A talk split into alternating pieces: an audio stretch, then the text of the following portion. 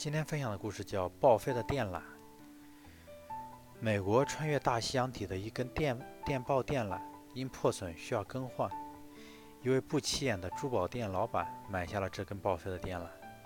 很多人都认为老板的举动，很多人都为老板的举动而吃惊，认为他一定是疯了。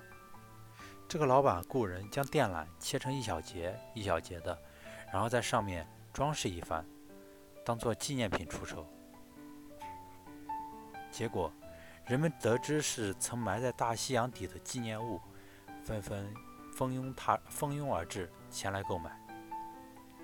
这个老板很快就大赚了一笔，财富就装在你的脑子里，只要你肯去发掘，它便会像泉水一样不停地涌出来。